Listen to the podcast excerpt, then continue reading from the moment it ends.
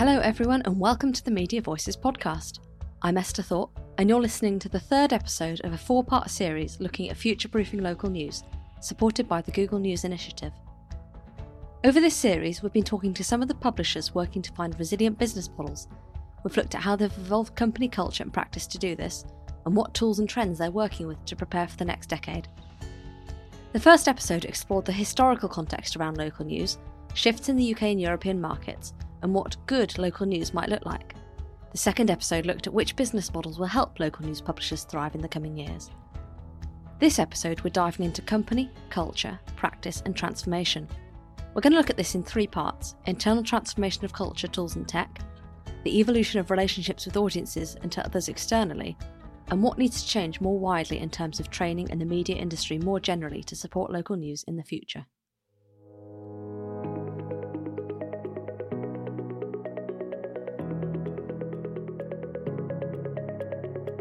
Last episode, we heard from a number of local news publishers about how focus was shifting from scale to an audiences first approach, which often involves looking at reader revenue or other ways of bringing in money other than digital advertising. Whichever models are being tweaked or overhauled, there will be things staff at all levels in an organisation will need to adapt to in order for it to be a success. Doug Smith is the lead architect at Table Stakes, a programme for local and regional news organisations to help them drive digital revenue growth by refocusing on audiences Changing company culture is something they help organisations do on a regular basis, and he advises getting the goals clear first. So when we start uh, the journey with a desk or a few people in a newsroom or whatever, uh, the journey starts with setting very clear what we call outcome goals, not activity goals. So it's not about going and having everybody be trained on on Instagram. No, if if it's Instagram is part of it, it's uh, increasing the traffic that comes to your site from Instagram by 10% over the next 6 weeks. That's an outcome based goal. This is crucial because the practices and the culture in the newsroom do have to change. They have to change to be audiences first. And within that, digital first, print later and better. That's a core, core direction uh, of mindset and strategy and practice that has to shift. And there's the seven table stakes and all kinds of other things involved in that. The way it happens, though, is through setting concrete goals and then doing what's necessary to achieve those goals, not going to training sessions, not defining the culture that we want. Culture changes when you focus on performance results and do the things necessary to achieve them, all of a sudden you have culture change. There are way too many groups that try to change the culture by talking about culture change. It, it doesn't work. We asked Doug from his experience helping many publishers in this way what will set organisations up for success internally if they're looking to build a sustainable local news model? Seriously adopting the audience's first approach and sustaining the effort against building that approach with an eye on specific goals. I slipped in three things, but that that would be the uh, way I would I would answer it. it. You know, my goodness, it took 10, 15 years for journalism to fall into the soup. So it's not going to take a year to get out of it. All right having said that, in the world of the you know incredible chaotic and dynamic world in which we live and again i've worked in more than five dozen different industries and fields broadly speaking we come out of an inheritance of management that has a deep deep deep affection for and belief in the power of decisions. The problem arises when decisions are not enough new decisions, new ideas do not implement themselves. People implement them. And those people are already employed typically in the organizations where these decisions are made. Many of these decisions can only be implemented through new skills, new behaviors, new ways of working together. That means people have to change and have to take risks of change. And where do they have to do it? In the organizations where they work. And what's on the line? Their jobs. What are jobs in the 21st century? Livelihoods. So, decisions in a highly stable world, for example, I'm assuming you're familiar, your audience might be familiar with what were called zoned editions in newspapers. You have a city newspaper and they have four suburbs uh, areas. And so they decide, oh, a zoned edition for each suburb will have a section about that suburb.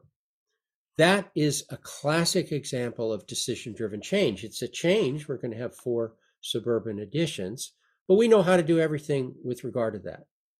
And the existing people we rely on, once we make the hard decision, know how to implement it. Oh, okay, big decision. We're going to go audiences first.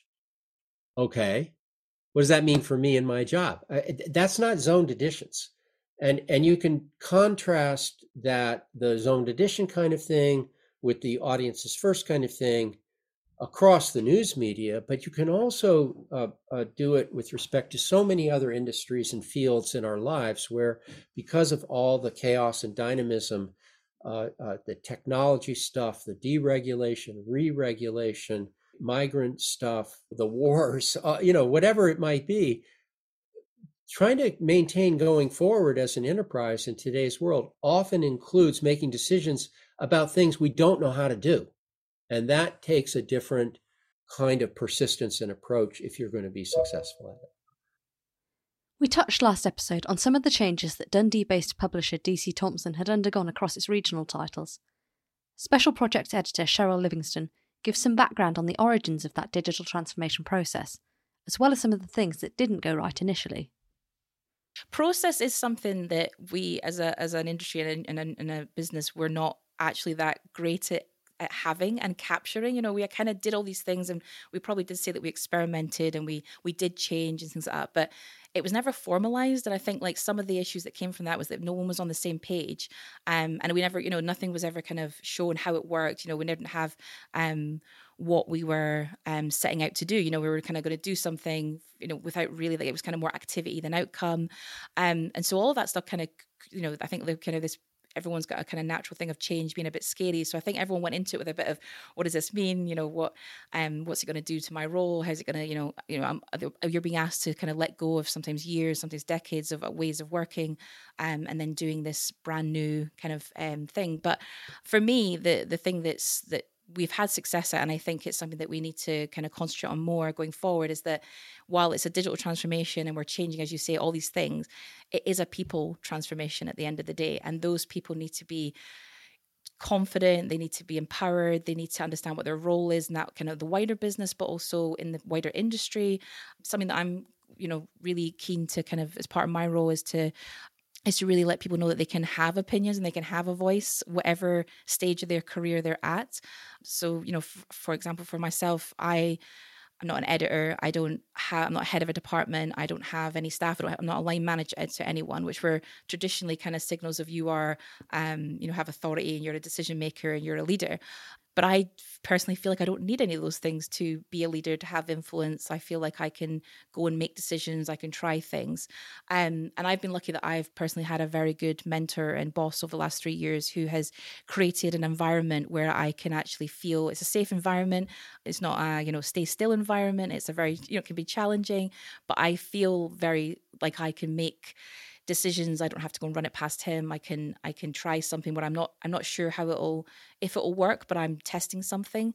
Um so everything's a lesson you know everything we're learning from. And i think that's at the core what what's been successful so far for those um who have kind of work in that sort of environment. Um but the needs we need to do more of because there are some people where it's not unfortunately it's not a one size fits all like what's worked for me won't work for others. So it's about trying to understand what will make people feel confident, what will make them flourish, and what will make them, you know, take some ownership and some responsibility, which, you know, for the kind of the local news landscape and, and what we're trying to do and, and for the audience. So, um, so, so as I say, the processes help with that because then they can come into it with a little bit of a kind of security and a comfort, and they know, you know, what stages they're going to be going through there's a lot more honest conversations at the beginning. I think, you know, a lot of times before we went into stuff and didn't really recognize what this meant. You know, we didn't say this is scary, this is something new, this might not work. We didn't say that we've got a lot of other work on. You know, how are we going to manage? How are we going to prioritize? So now we have our processes that we have set up within the work that I do, especially but across the newsroom, we have all those conversations to begin with. So I think that's really helped people know what they're going into. It doesn't feel quite as scary, and they're able to then know, you know, if it doesn't go to plan, this is what will happen, and, and things like that. So, um, yeah, there's lots of lots of different things that have, have helped with that. One crucial part of getting digital transformation projects like this right and truly changing focus is bringing the right people into the business. Emily Hewett joined DC Thomson as head of audience development in August 2022 and brought in some audience development specialists to help everyone understand the data. So I've been in the business for 12 months now, and they've had what we, what we call data dashboards for the past two years, and they are available to everyone. But what I'm trying to address is yes, data is available, but do people know how to use it, how to find the data that they need? And up until I joined, it was very much a self service operation. And I have brought in a couple of audience development specialists who now work closely with the data team to ensure that the newsrooms are asking the right questions of the data and then packaging that in a way that is understandable for editors, team leaders, but also the, the journalists themselves. Emily's priority when she joined was getting everyone on board with the new approaches and getting them to spend time on things that matter and have a tangible impact on the business. That sometimes can lead to some difficult conversations. What I am here to do with my audience team is to really package all of that stuff up into a deck. We meet with each team on a monthly basis. Um, so that would be our court and crime team or our features team, the city team that we have in Aberdeen, whoever that may be, we'll meet with them, take all of the insight we've got from newsletters, social media, SEO. We'll look at the data, what's going on with your content, how much content have you produced, what have you produced, what format were those articles in, what topic tags did you use, and we will create maybe a 20 slide deck and then go through that in a conversation around what should we stop doing what should we focus more on. Um, so these guys are being given data but it's very much in an actionable way so they can then go away and just give the readers more of what they want. And actually they find that very valuable to be able to have a conversation. We share the deck before we meet, and then we just get a number of people in in the call to sort of discuss what we're going to do next month, how are things going to change, and sometimes it will be reinforcing their thinking, and sometimes there will be some some new bits there for them to think about. But yes, it's additional, I suppose, to the the usual day to day, but a journalist wants their content to be read by as many people as possible, and and we're there to to reinforce the good behavior, I suppose, and just try and remove some of that underperforming content, which might not be the best way in which they should spend their time. And we do actually, you know, really trying to get rid of the underperforming content and having conversations about, you know, I really feel passionately about this story, but people aren't reading it. So how can we, yeah. what can we do to try and make that work? First of all, and then at what point do we say, this still isn't working and we've explored all avenues? They're difficult conversations, but once you start seeing the results come through in the, in the data, we are seeing that the conversations are, are shifting a bit. Craig Walker, editor of the Press and Journal and Evening Express at DC Thomson, explains that it's been a big change for staff, but a journey they are all on together everyone's different. Everyone copes with change in a, in a different way, don't they? Um, I think you know we first began this process within the newsroom May 2021 um, was when things really cranked up, um, and we went you know went through significant training in the, in the team to look at different ways of telling their stories, um, and some absolutely grabbed that opportunity and and pushed on with it.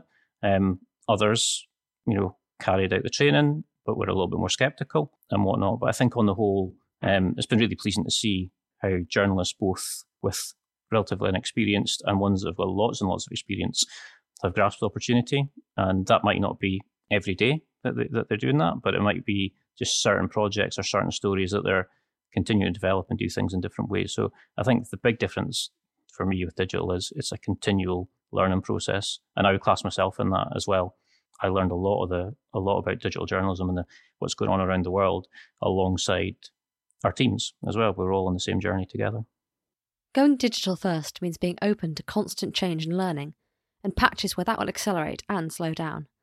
Cheryl says that this requires a mindset change and a willingness to learn. I, I've been very clear from the beginning that transformation you don't do it once. You don't you don't do it once and that's you set for life. That is that constant iteration. I mean, obviously, when uh, when lockdown happened and COVID happened and all these things, it did accelerate um, a lot of the changes that were already planned. You know, I think this has been something that's um, we talked about three years, but I think it's it's been talked about for probably at least five and has been planned for probably a good five. Um, so that did accelerate it in terms of having to kind of move with you know the audience changing and things like that. Um, but we're, we're st- even three years in, we're still in very early days. There's still lots to learn, lots of opportunities out there. Um, and I think that's part of the thing that's a mindset thing as well, as people think, I've changed jobs, I do something different, that's me done. and it's like, yes, but we're, as you kind of pointed out, we're audience first. So where the audience wants to go, where the audience is, who the audience is, what potential audience is out there, we need to move with that. So um, it probably never, I always think of it as kind of like an old house, you know, like you, you fix everything and by the time you get round to the beginning again, again, you're kind of start again. It's sort of a bit like that, you know, it's never, and I personally really like that because I like constantly evolving and, and finding new things to learn and all these kind of stuff. But that's something that you kind of have to get your head around if you're not a fan of that kind of, of that kind of thing. Constant change and evolution isn't easy, and it requires good communication from everyone involved. Emily says that being clear on where people can go for help and advice can really make a difference. It is challenging, and it's you know, everything is consistently evolving and we get a lot of, well, but six months ago you told us to do this. And when so and so was here, they told us to do this. And just kind of, I guess, getting everybody comfortable with things are changing and will probably change again soon is really, really key. And I think, you know, everybody says it, but it's all down to communication. Often you might hear conversations, well, what do you actually do? I don't understand. This person doesn't have bylines on our website. So what, what are they mm. doing all day? They're not visible, etc. And just being really clear with how we can help and who's doing what and where to go to for advice. And if you're unsure, I say this on repeat, you know, I'd rather someone ask the question 20 times than think they know what to do, or maybe they feel that they're too senior to say, do you know what? I don't understand what, what a topic tag is. Like, you know, please can you explain again? So just constantly being open and listening and we do sort of surveys and things to ask how people feel like how people think things are going what impact do they think they're having and yeah just being visible i suppose and communicating successes. For some smaller publishers simple hiring choices can make a big difference to the work they're able to do. Community interest company social spiders managing director david floyd noted that hiring a commercial person changed the game for them from our point of view, we've gone from we're generating triple the income from our newspapers that we were when we, we hired our first full-time advertising salesperson. well, yeah, we now have a, a, growing team. We've got two full-time advertising salespeople, and uh, yeah, and, and the, the, difference that makes, and I, I think in terms of that leap from person operating at their bedroom or kitchen table to small professional operation, having someone professional on the commercial side who really knows what they're doing you know, makes an amazing difference. And certainly, if it's once again an argument for some of the subsidy funding that's gone into local news. You know, at some points, you know, really need to be aimed at things which don't seem so exciting but are very important.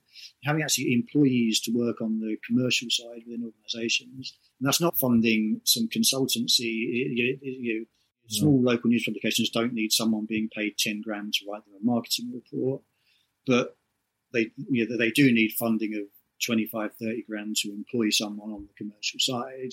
And you know, that can definitely make a massive difference because what you can do then is you're able to get a picture of what is possible in any given market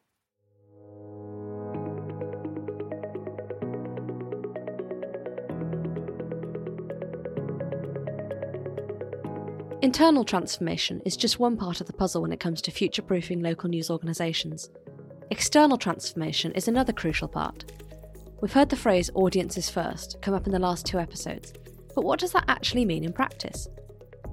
For DC Thomson's Group Features Editor for News, Jayne Savva, it is important to actually send reporters out into their communities, as she explains. Hugely important for the for the writers to be and reporters to be living and working in their patch. Um, I think the Courier's uh, tagline is, you know, um, if you want to know what's going on, ask a local. So our reporters are local. We have area uh, editors across the different patches. Obviously, you've got regional papers are editionalised for the regions, the localities that they serve, and actually this ultra local thing is really important. Um, even drilling down on the smaller communities that we serve. So you've got somebody in Perth, um, Fife, they are there, they are front and centre. Um, people get to know them. It's building that brand. This is the person that you can come to if you have a story. Write down, you know, it's that real kind of reporter on a beat type thing. So I think it's really important that our feature writers and our, our reporters are actually ensconced in the communities that they that they're serving. Press and Journal editor Craig Walker agrees and also points out that audiences have got some learning to do as well when it comes to making local news sustainable, and that is going to take some time to get right. One big aspect is that I spoke about our teams learning and and you know being educated. I think um, the audience is going through an education process as well. I think for so long, journalism online has been free, and that's a big uh, a big change for people. You see that predominantly through through the social audience. You know, when people um, people see that and, and, and think, why have I got to pay for this? You know, obviously the argument is you don't walk into your supermarket and just pick up a paper and walk away, do you? So from that point of view, so that's that's a continual challenge and one that you know you hope over time that that you can turn some people around. Some people you just won't be able to, um, from that point of view. So yeah, as I say, that's going to take time, but we've already seen, you know, real positive inroads in that already there's basic things that we have in terms of how we respond to to people who who query that. So yeah, we have discussions around that quite a lot as to how we sell sell the, the subscription package. But I think it's about pushing value, you know, and trying to highlight just how valuable our journalism is and that it comes at a cost. Our stories that we are creating should be on the whole unique but absolutely engaging. You know, that's a challenge that we give our journalists is that you come to us and of course, you know, some of the stories you will see you can get elsewhere, but if that's the case, we should be adding depth to it. We should be giving something different. But the majority of our content should be something that you can't can't get elsewhere. So that's our that's our big selling point. And obviously local. We are absolutely local. That's what we're all about. We have been for this is the Press and Journals um, 275th year, and we've been local since since day one. And that's you know that's going to be the future for us as well. Nicola Negrin, editor in chief of Italian news publisher Giornale di Vicenza, takes a slightly different approach to convincing staff who aren't on board. I'll let him explain. For this, I want to create like content, vertical content, because um, I know that uh, uh, the guy that are always in smartphone, they look to video, and I also are, they, they want to be informed, but in their way, they want to learn things, and we have to do this change for me. We we are we uh, work in a way because uh, uh, it's always in this way that we work. But now we have to change if we want to create, if we want to live. It's uh, um, a longer process for me. I learned from Doug this, and that uh, you don't have to convince the people that are against the, the, the something. You have to work with the people that are pro. One people for one people, one people, one people, and then the man or the, or the women that was against the process see that, uh, you are going to work in a way and you uh, you have you have result and it will change and i see this i saw this um, a colleague was was so not not social not not facebook not instagram and started to to to record the podcast with me and three guys and and her now is only on social. I think this is important uh, important way. Mm. There are people that are 59 years old or 70 years and they are looking for the, the end of the war mm-hmm. because in three or four years maybe they finished and so maybe it's not so easy with them. But in our in our newspaper we are young. Uh, i'm 37 i'm the the second younger. Then there are another 30, 34 40 41 42 then there are also people uh, 15 but i could i think that uh, for us it's a big, a big opportunity. Yeah for our newspaper then there are the verona mantova and we have to, to work together. It's, it's the not so easy also this. French local news site Roy Neuf Strasbourg have decided to fund a media literacy project or what they call an anti media literacy project, via any funding they can get their hands on. They see this as a vital part of how people see their own work, as co founder Pierre France explains. What is a journalist doing actually? Because in these neighborhoods, uh, people often uh, place journalists with uh, a world uh, that doesn't belong uh, with them, or like the police, the justice, the authorities in uh, in a wider acceptation. So they place the journalist in this world. They don't see the journalist as someone being able to uh, help them somehow. Because often when they see a journalist, it is uh, alongside policemen or uh, firemen or uh, or political elected officials. They rarely see a journalist who doesn't have something to ask them so that's why we try. That's the the, the entire uh, goal of this operation is to reverse that. When we come to them, we don't have anything to ask. Uh, we we come completely virgin of any intention, and we ask only one thing: tell us what what is your life. So the this position is so awkward that it needs a lot of time before it can produce any news. This is a democracy uh, operation. It is a, a, a because uh, it's very unwise and unnatural to think that uh, uh, it is normal that people think journalists are part of the system. Uh, journalists are watchdogs of the system, and if people think journalists are part of the system, they won't go to journalists uh, to to report an issue, and it's not how uh, how it is supposed to work. So uh, it is essential because once they see that their issue can be voiced and ca- and they ha- can have an impact on their daily life, well, they start thinking that the system is not, is not against them, but that they can have uh, uh, some kind of effect and they're starting to see every other aspect of the democratic life uh, differently. So uh, I really think it's essential and it's core uh, in our democratic uh, system to, to, to work on that. The idea of community has come up a few times across these conversations. The idea that local news organisations need to be present in their local areas feeds into this as does the potential for news brands to bring people in a local area together. The Public Interest News Foundation's Jonathan Heawood highlights some examples of newsrooms doing this well and where the opportunities are. It's not so much the common thread, it's about relationships. We want people that we can that we know and trust. People love the idea of having newsrooms that are present in the area. So what Rhiannon Davies is doing in Govanhill with her community newsroom, I think is a brilliant example. They've just they've, they've taken over a small space just off the high street. Anyone can drop in. They use it for co-working. They use it for events. It actually is a revenue generator for the organisation, and it does fantastic work about building trust and visibility. So I think people are crying out for innovations like that. I think there is a general sense people would like, they don't use, use the term, but I think what they're talking about is solutions journalism. They do not like to see their area constantly put in a bad light, and it's all about kind of crime and traffic accidents. People feel like that just okay. It's maybe it's all true, and maybe those stories need to be in the mix, but is it the only thing to have in the mix.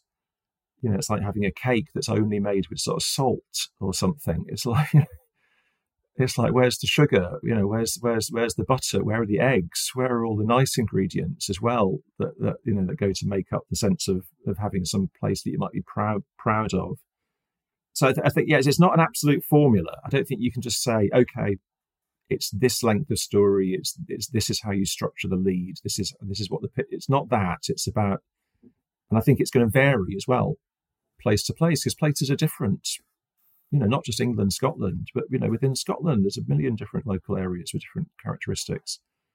So I think again, it comes back to this point about it really is about having human beings on the ground who build up trust, who know what the community is interested in. And I, I sometimes may be prepared to challenge the community as well. I don't think it's all about sort of happy clappy. I think what um, what the Manchester Mill does is um, sometimes it takes on some of the sacred cows of Manchester and challenges them in a, in a, in a, in a, in a way that they've done it in a way where they've clearly built up the trust and the street cred that they've got a license to do that. They're not doing it as outsiders, they're doing it as insiders speaking with the community, not outsiders speaking at. I think that's the crucial difference. DC Thomson's Jayne Savva says that post pandemic, communities are more important than ever. There's huge potential there for local publishers to take advantage of this and be the ones bringing people together.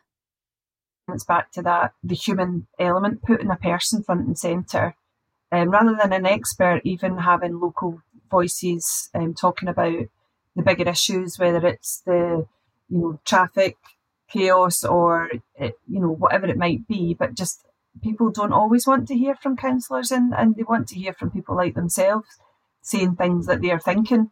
So that feeling of being part of the conversation, a community again i keep going back to that word community is is more important now than ever. I think people are spending more time in their local communities than they used to because they're not commuting anymore. They are spending more time even just in the afternoons perhaps going out for coffee.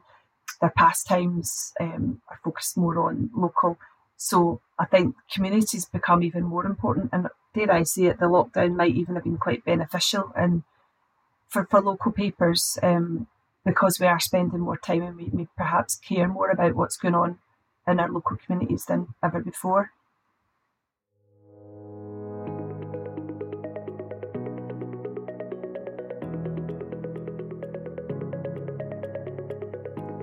Changing internal and external culture is something publishers can work on themselves. But some of our experts made the point that there are wider cultural changes the industry needs to make in order to support local news, and indeed the wider news industry in the future.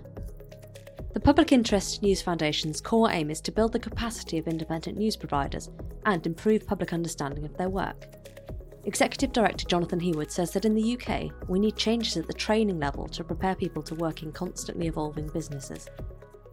I think we need a massive revolution in how we think about journalism training.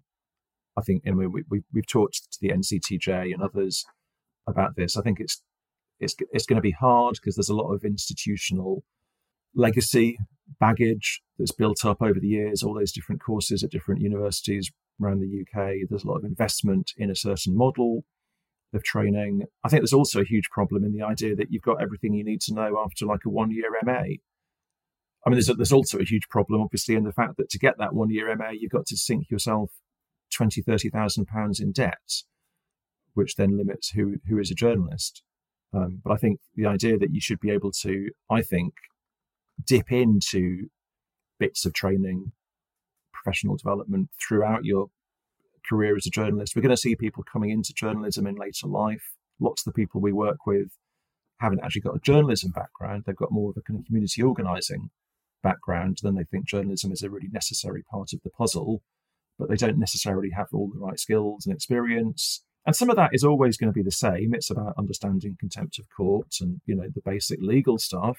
But a lot of it is really different from what it was 20 years ago. And I think also there's a big entrepreneurial component. If you're actually going to be in a small organization, whether or not you're running it, maybe you're part of a team of five or six, but you're going to be carrying responsibility for the success of the organization. You can't do the old sort of church and state sort of thing. Oh, I'm a journalist. I don't worry about commercial. In fact, I hate commercial and I'm going to work against them you know, you've got to work out how those two work together in a, in a symbiosis. and who's who's teaching that at the moment? So that I mean, that's partly again why we're doing that kind of networking stuff is to get people learning from each other and saying, okay, yeah, I had that issue with my advertisers, but this is how I resolved it. Oh, that's interesting. Yeah, I had this issue with the with the tech, but this is how I resolved it.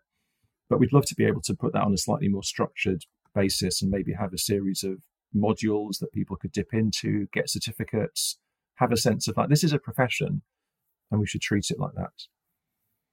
Professor Dr. Wiebke Möhring, Professor of Journalism at TU Dortmund Institute for Journalism, says that in her experience, teaching of the business side of journalism is lacking.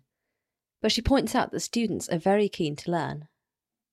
We could do more effort into the business part. In Dortmund, we, we try to do it with like um, let the students um, be part of ideas of entrepreneurial journalism and, and how to how to develop new ideas. But I would say at, in the in the journalism educational in the in the academic institutions we we get more and more effort in that the students are getting used uh, with the question how can i get this information in a proper way through different channels? Like what sources do i need if I want to do it maybe on a video content? And how can I do the same the same information then can be used for, for audio or for, for a digital way or for social media content? And which channel has which which implications of the distribution and and of the um, production of the content? So that they get, get used to the content first. We try to implement content as first and the second is how to to distribute and how to to produce this content in different ways and not only different ways thinking in different ways with different um, the different people they reach over the channels she also notes that for already qualified journalists publications may not necessarily be as good as they could be at supporting staff through the changes and adaptations they need to make with big risks, as Nicola touched on earlier? I think there are some companies they put a lot of effort in change management and uh, put a lot of effort in adapt the processes in a proper way. But of course there are companies they don't don't put so much effort in. But i think there are some journalists as well which are not willing to accept that they were their way of they have to work now are changing because then they are frustrated. They have less time for uh, they they can't do um, the the daily routine where they maybe are used to since 10 or 20 years.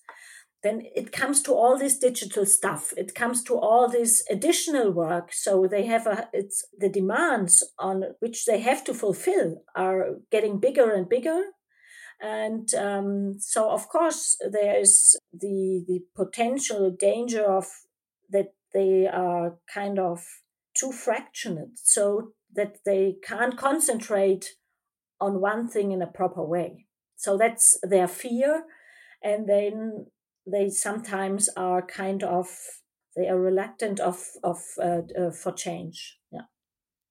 Social Spider's David Floyd would like to see more collaboration in the local news industry Although there are many startups and newer organisations which come together, he wonders if we'll ever see larger legacy news publishers come together with independent organisations, or whether that's a step too far. So we're part of the Independent Community News Network, ICNN. ICNN at a formal level brings together, I think it's about 120 local news publications across the UK. And you know, the, the level that they're at varies a lot. You know, some of those are individual people working in their spare time, sometimes entirely unpaid, doing a, a local news product for, for their local area. You know, we're probably at the slightly bigger end of the spectrum in terms of you know us our, our 12 employees, uh, but you know, there's quite a few in, in between that. So um, ICNN ha- have two sort of formal collaborations currently. There's the consortium, which is you know, involved with Google News Showcase, which has got us, you know, uh, got I think around 40 publications uh, signed up to that. Uh, you know, with ICNN doing the collective management of the relationship with, with Google. And uh, then there's also a project called Ping, which has, has started recently, and that's effectively a sort of wire service for national and regional publishers, you know, for a monthly fee to have access to to content from from independent community publications, which they could then uh, use in their publications. And that's sort of it's in a trial phase at the moment. So you know, if you're a regional publisher or a national publisher hearing this and you'd like to get involved, do do contact um, Ping and sign up. That's a trial of of that kind of model. So I, I think these these kind of collaborations, those sort of more formal collaborations, are definitely worth trying, and I think there's definitely something in them. I think you know at a more individual level, you know, on a case by case basis, there's lots of ways of collaborating with with other local publications of a of a similar mindset, and, and we we certainly have regular discussions with the other independent publishers in in London, you know, Social Streets in, in Tower Hamlets, uh, Greenwich Wire in in Greenwich. Uh, you know, there's, there's a range of London-based publications operating at different different levels.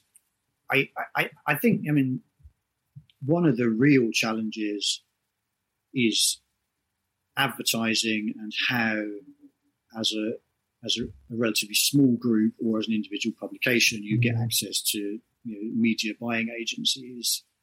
Because once again, there's a situation where there's an anomaly, which is not anyone you know, operating with negative intent, but, but there's a situation where if you're a media buying agency, it's easier to, to buy a bunch of ads through a corporate group which has hundreds of publications than it is to yeah. buy through individual publications. And if those individual publications have a much bigger circulation and readership than, than the, the group of, um, of hundreds, uh, and so that's something that is an ongoing challenge. I mean, we're, we're plugging away at that and having some success. We're, we're getting there with, with media buying agencies now, you know, to a much greater extent than we were two or three years ago. So, you know, I think that does improve. I think you know, if you keep communicating, but there's something there, I think, where potentially some of the independents could work together on a, a collective offer to, to ad buyers. But the challenge is always how are you going to coordinate that, and uh, someone's got to do it. We'll finish this episode by hearing from Bénédicte Autret, Google's head of news partnerships for the UK, Ireland, and Northern Europe. She's worked with numerous publishers of all shapes and sizes and shares some of her frustrations. And you know, my bugbear, not being from the industry and working at a, a tech company, is the lack of collaboration. I, I it just baffles me that local news publishers sometimes compete for the things that you know is not a key differentiator amongst themselves. And and you know if they were to pool their resources together then they would achieve more cost efficiency rollout of meaningful eh, and impactful resources. That's all for this episode Thank you so much to our guests for their input and to my co host Peter Houston for the many hours he spent conducting these interviews. Parts 1 and 2, looking at the big picture state of local news and finding resilient business models, are live now. They should be available just below this one in your podcast player. The final part of this series will be live next Wednesday, looking at the tools and tech local news organisations are using to prepare for the future. A final thanks to the Google News Initiative, who are supporting this series, they work with publishers and journalists to fight misinformation, share resources, and build a diverse and innovative news ecosystem. Find out more about their programs, tools, and resources at newsinitiative.withgoogle.com. We'll be back next Wednesday exploring tools for data and collaboration, tech investment challenges, and of course, AI. Until then, goodbye.